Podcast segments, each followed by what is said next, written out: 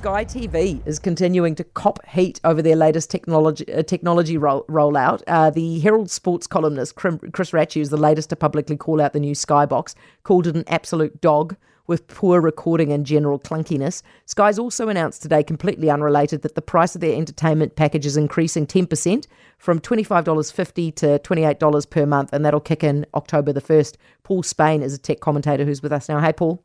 Hi, Hannah. Is this tech box really that bad? Well, I think it's sort of in the eye of the beholder. It's certainly, what we're hearing from some Sky customers is it's just not a nice experience. And if you've been using Sky for a long time with the old set-top box, I think any change is going to be inconvenient and maybe a bit jarring. The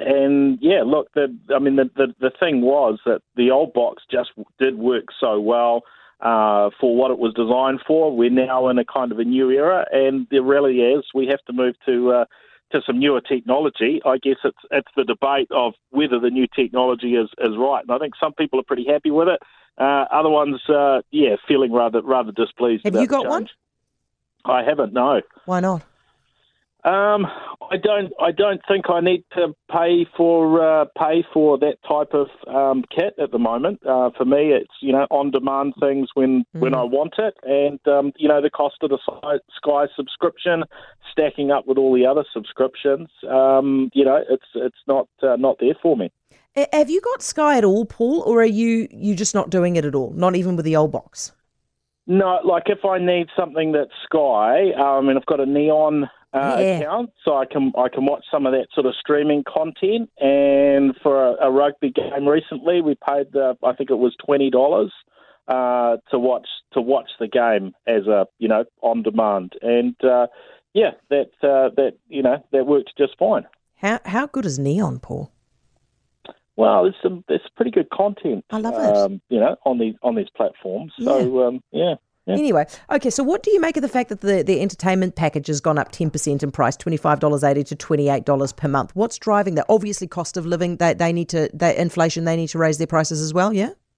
Yeah, and look, I think they've got to keep doing these on a regular basis in smaller chunks, because if you do it in a chunk that's much bigger than that, that's when you push. You push people away.